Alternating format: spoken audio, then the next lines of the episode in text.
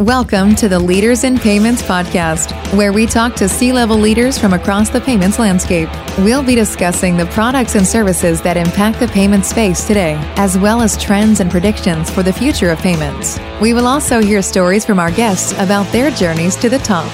It's when you listen really hard to customers that you're able to have insights that allow you to build a great product and a great business. It's not the other way around. It's not you build great technology and customers fall for it. It really has to start with a customer insight. So my first recommendation for somebody who starts in this industry is practice listening hard to the customer and truly understanding what they need.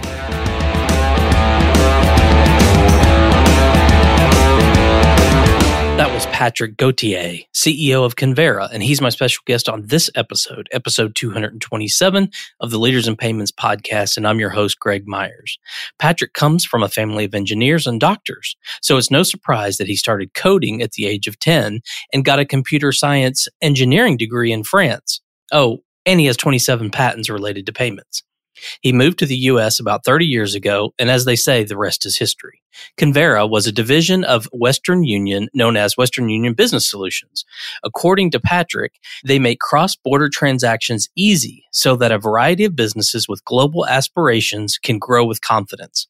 They serve customers in areas such as higher education, nonprofits, and companies that are in some form of imports and exports to service companies like travel and financial institutions. Patrick and I talk about his journey to the role of CEO, including his stints at Visa, PayPal, and Amazon. Tune in to hear the three megatrends that Patrick predicts will happen over the next 10 years. We've got a great episode ahead, so let's get started.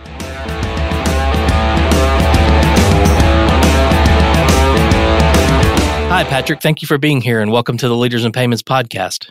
Thank you so much for having me. It's a great opportunity. So let's dive right in. If you don't mind, tell our audience a little bit about yourself, maybe where you grew up, where you went to school, where you currently live, a few things like that. Sure. So I was born and raised in France in the Alps. I come from a family of engineers and doctors. So no surprisingly, I'm a geek. I started coding around 10, got an engineering degree, computer science engineering degree in France. I moved to the US about 30 years ago for what was supposed to be a three year stint and then we extended a couple of times and suddenly we found that we had settled because the family had sort of planted its roots. I've worked in, in several industries. My first job was actually in industrial equipment for chip manufacturing. And I found my home in payment because I like businesses that are multifaceted and challenge us intellectually and for which we can actually do great stuff. And I found that payment is a very nuanced business it's a powerful business. I mean, money can power dreams. You know, for instance, at Convera, we help uh, students study in foreign countries. And moving money or touching money is also complex from a technology standpoint, a risk and regulatory standpoint, from even how do you connect with customers, so marketing and sales standpoint.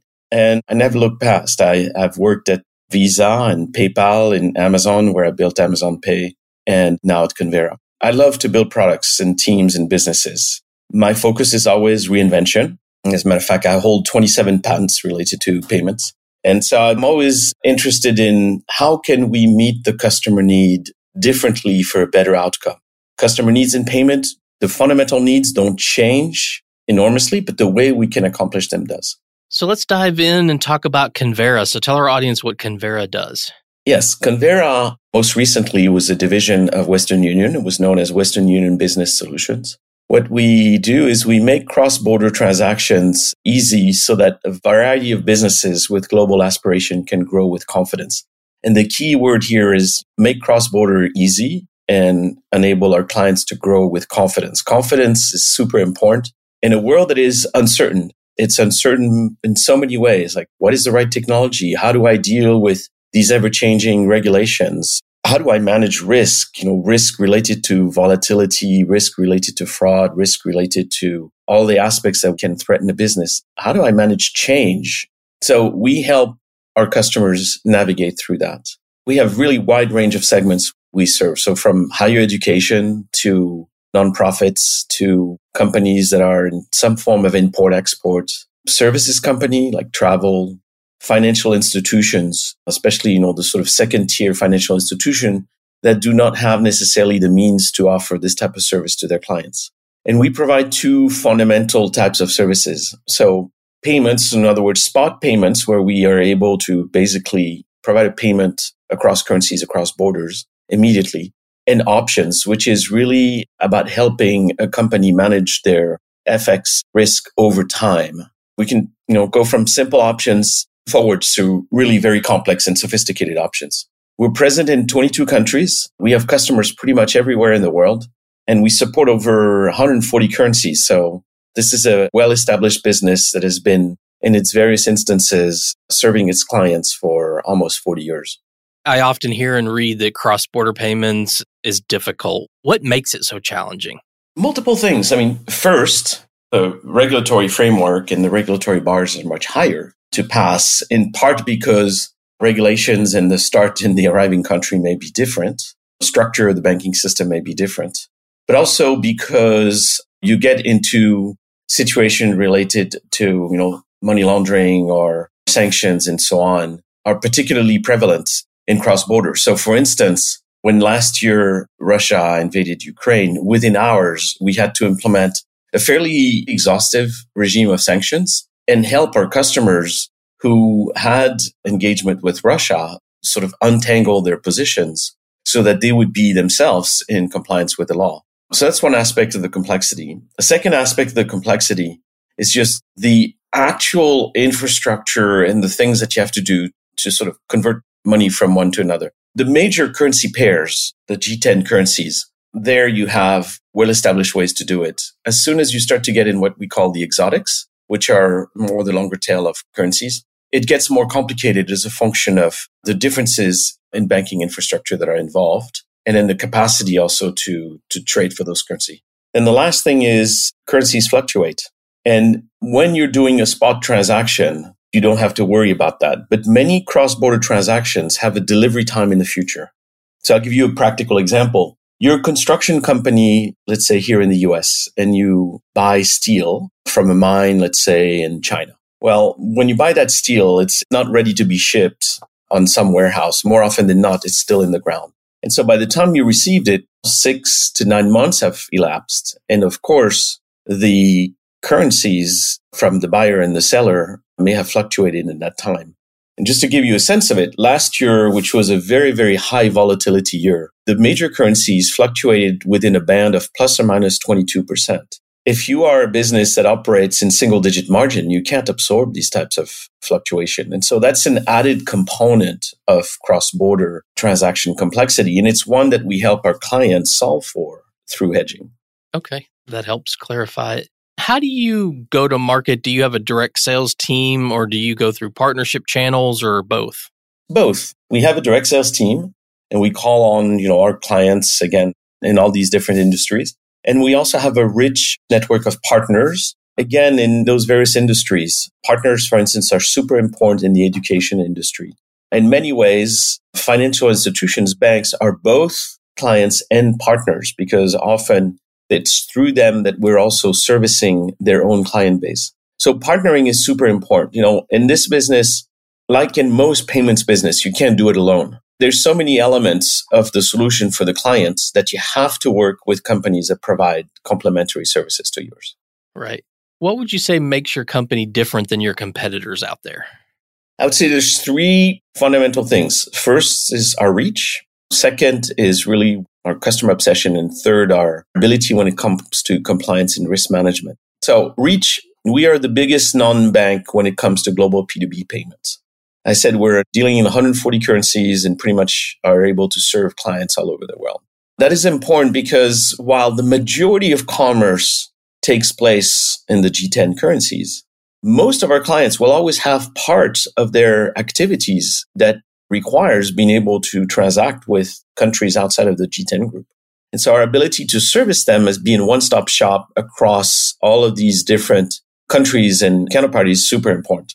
Second, customers is our top priority. Our corporate values, the first one is customer champions. And we define ourselves as what we do starts and ends with the customer. And our purpose in life is to continuously understand better what they need and serve them accordingly. And I've seen this in with every client that I've met. You know, as I said, Convera is really the result of the spin-off of Western Union Business Solution. So it's a company that's been in business for a long time. And every customer that I've met will say the same thing, which is we get the flexibility of a fintech with Convera, but the service of a large bank. So we have the capabilities to service really complex need, but we have the touch of a very agile company. And then the last thing is, you know, that distinguished ourselves is, is risk and compliance. This is at the core of what we do. There's a real culture of risk and compliance in the company. We really believe in relationship with the regulators. We really believe in being very diligent about risk and compliance and, and essentially abstracting the complexity that comes from these themes for our customers. Like we are here to make life simple for them, even though life is not always simple, as we mentioned a moment ago, when it comes to cross border transaction. Okay. And where do you see all this headed in the next couple of years? So call it payments, call it fintech. Where do you see it going, say, in the next two to three years? You know, payments is by nature an industry that is driven by long evolution cycles. And so, you know, my close to 30 years in the industry, I've had that question. What do you think is going to happen in the next two, three years? So often it can be tricky to focus just on two to three years because infrastructure evolution can require much longer to happen. For instance, think about the time it took for the PSD2 regulation in Europe to be implemented. It was almost a decade. Mm-hmm. The time it took for encryption technologies to be implemented in e-commerce also took a number of years, right, to, to occur because many people have to coordinate what they do and what they implement. So by nature, it's driven by long evolution and two, three years may not be the right window to think about what's going to change. But if I look at the decade window, there's certain things that are pretty clear. The mega trends that are ongoing is electronification. It started over 40 years ago, believe it or not, with the beginning of Visa MasterCard, but it's continuing. There's still a lot of payments that are made manually or made with paper. Second megatrend is sort of the democratization that is occurring with technology that is really enabling larger and larger population of consumer and businesses to participate in modern commerce. An example of that is if you think of the type of company infrastructure today, businesses of all size have access to enterprise solution through the cloud that were really reserved to very large companies just 20 years ago. And that has profoundly changed, obviously, how businesses are able to manage themselves and it, of course, affects payments naturally. The third megatrend for me is the ongoing evolution of the regulatory framework. Regulation of payments is increasing because the type of products uh, continue to diversify. And by the way, I think regulation is a good thing because the regulatory framework does provide stability in which to operate. But the amount and complexity of regulation is very high and is increasing and is not going to go away. Now, underpinning these three trends, electronification, democratization of advanced services in regulation, you have a central theme of technology being embedded in the heart of almost everything associated with commerce. And this is also a trend that is going to continue, you know, the move to cloud, the move to real-time payments, the use of AI to really perfect how we do service delivery. And this is why I came to Convera because I'm a technologist at heart and I saw an enormous opportunity to accelerate the technological build of Convera and to allow it to be the leader in its space. And do you think things like blockchain plays a role and other kind of technologies like that? So for the record, blockchain is often associated evidently with cryptocurrencies and I have been and I remain a crypto skeptic.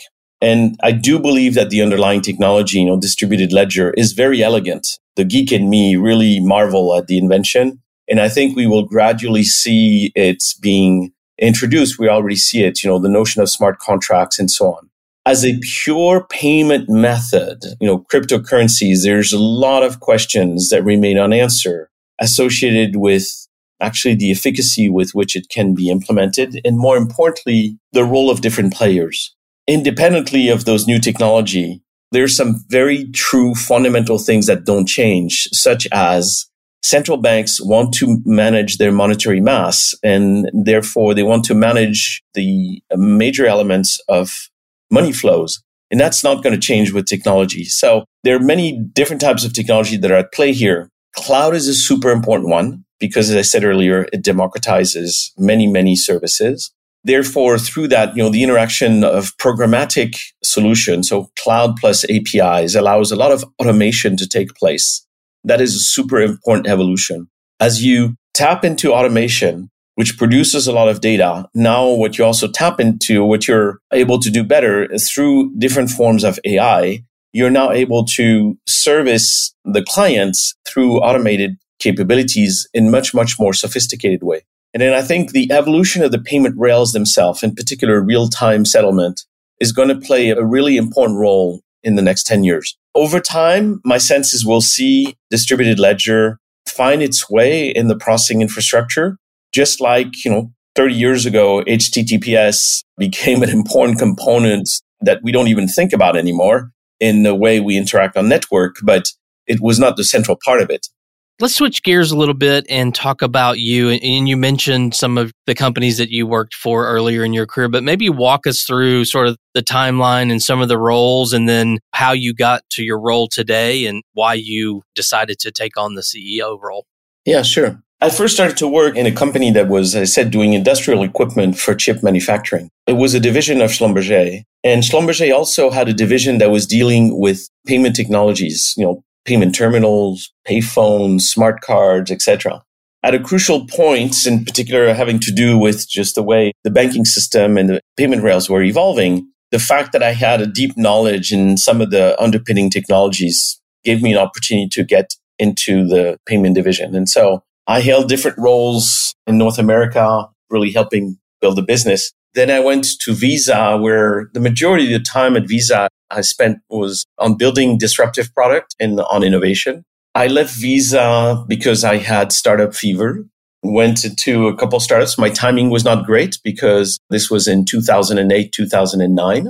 So a little bit of adverse environment and then found my way at PayPal. And PayPal, I worked a lot on the convergence of online and offline, right? So so-called omni-channel. I really think there is an opportunity to create through digital experiences a great interface for customers, whether the merchant they interact with is in front of them or is on the other side of the planet.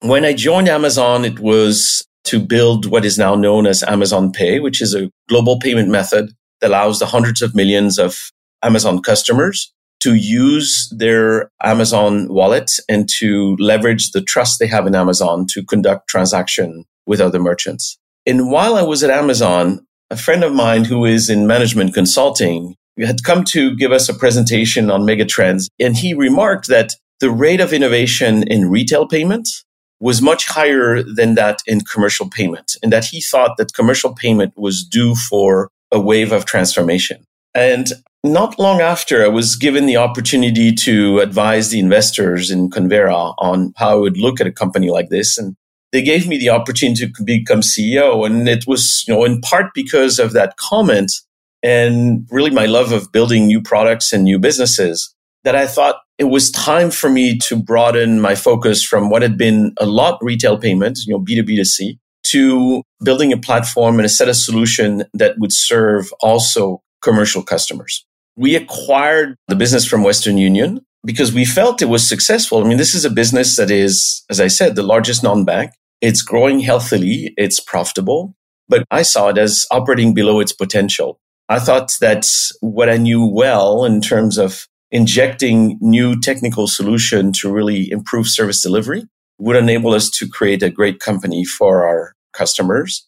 And that's what brought me to become CEO of Convera. Okay, great. What are some things you're passionate about? So maybe one work related passion and one personal passion. Gee, you cut life in two. You know, I've actually had several, but anyway, I'm an avid fan of science fiction, whether, you know, movie, TV, books, etc. I don't go to, you know, the Trekkie conventions, etc. I really like the storytelling in science fiction. I think it's because it fits my interest at looking at things from a different angle. With science fiction, premises, very wild premises can be explored, whether like a different societal construct or a different flow of time. And I find that liberating. I find that really it tickles my imagination and I apply that, you know, on things that I might also do at work. So it fits with my desire to build things differently. I have a family of artists My wife is a painter. My son is a digital artist. One of my daughters is a photojournalist and the other is a fashion designer. I find myself, you know, very, very lucky. I'm the geek of the family and they really kind of help me broaden my perspective and sort of have a, a real zest of diversity in my life. This is something that is important to me in the workplace. I'm very passionate about diversity in the workplace. I realized 15 years ago how I misunderstood the issue. And I was very lucky to interact with a number of women who helped me see how I could operate differently as a leader.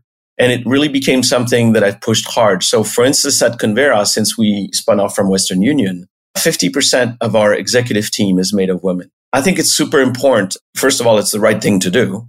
Second, you cannot be customer obsessed if you are not representative of your customers. And third, in a world where, especially in a knowledge business, one of the way we compete is by having the best professionals on our team. I'd be ridiculous not to tap into women who are as accomplished as men. But I feel very strongly about the importance of diversity in the workplace. And then last but not the least, on a very, very personal basis, I'm very fond of the outdoors, particular mountains. It's how I resource myself, rejuvenate myself.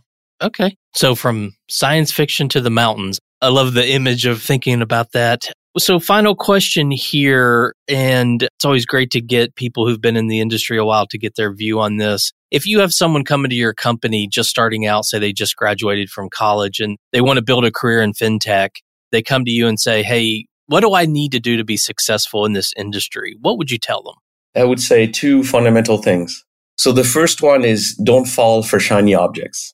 There's always the newest crypto, this, techno, that, that is going to completely revolutionize whatever. Just think about in the last two years, it was going to be the metaverse. And then suddenly generative AI takes all the headline and it's as if nobody knew what metaverse is. So if you're constantly pursuing the latest shiny objects, you're going to be chasing a lot of stuff and not necessarily accomplishing a lot of things. I think what's important, technology is super important. We live in a world, as Marc Andreessen said, where software eats the world, but technology is the mean, not the end. And so my first recommendation would be always take the time to make sure you understand the customer you serve. It's obvious, and yet so often I see it not done. And I'm going to give you an example, you know, of a very practical situation. So when I was working at PayPal on Omnichannel, we once had a focus group with a range of people to try to understand indeed how they were paying and the role in particular of mobile devices in their lives. And one of the interview that really stuck with me was a single mom with several kids who was low middle class. So money mattered we had the conviction that we were building this fantastic couponing platform that would be awesome because who doesn't want to save money? And during this focus group, what we realized was that yes, for this mom, saving money was important. But what was even more important was helping simplify her life because her life as a single mom of three was rather complicated. And that time was as important, if not more, as money. And this required us to really pay attention to how she went about, you know, buying things and how she used the different tools at her disposal. It's when you listen really hard to customers that you're able to have insights that allow you to build a great product and a great business. It's not the other way around. It's not you build great technology and customers fall for it. It really has to start with a customer insight. So my first recommendation for somebody who starts in this industry is practice listening hard to the customer and truly understanding what they need. My second recommendation would be network and partner. Payment is a very multifaceted industry with technology, marketing, lots and lots of clients, etc. And so no one can do it alone. And you kind of have to sort of take stock of that, right? There sophisticated technology like AI. There's nuanced emotional marketing. Now think of the MasterCard priceless campaigns. There's just multi-tier delivery and partnering to reach the right customers. There's dealing with all of the different regulators and players who make this safe. And so when you need to surround yourself with people who have complementary knowledge in companies that have complementary services. And if you do that, and in particular, if you continuously have an appetite for learning with people who know something you don't, you'll be quite successful. Those would be my two advices.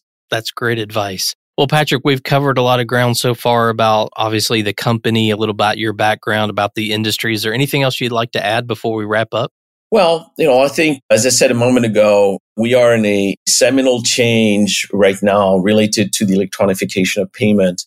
The retail side, you know, consumer payments have moved faster than commercial payments. Think Apple Pay as a prototypical example of what consumers can do today, which is dematerialized. I think the opportunities for businesses, big and small, in so many industries to really go global is big. And we're here to help. I'm excited about the future. I think that notwithstanding all of the uncertainties in the world today, I'm an optimist. The future is bright and we're here to help all of our customers accomplish their entire potential. Well, Patrick, thank you so much for being on the show today. I know your time is very, very valuable. So I really appreciate you being here. It's my pleasure. Thank you so much for giving me the opportunity. Absolutely. And to all you listeners out there, I thank you for your time as well. And until the next story. Thank you for joining us this week on the Leaders in Payments podcast. Make sure you visit our website at leadersinpayments.com, where you can subscribe to the show and where you'll find our show notes. If you enjoyed listening, please share on your social channels as well.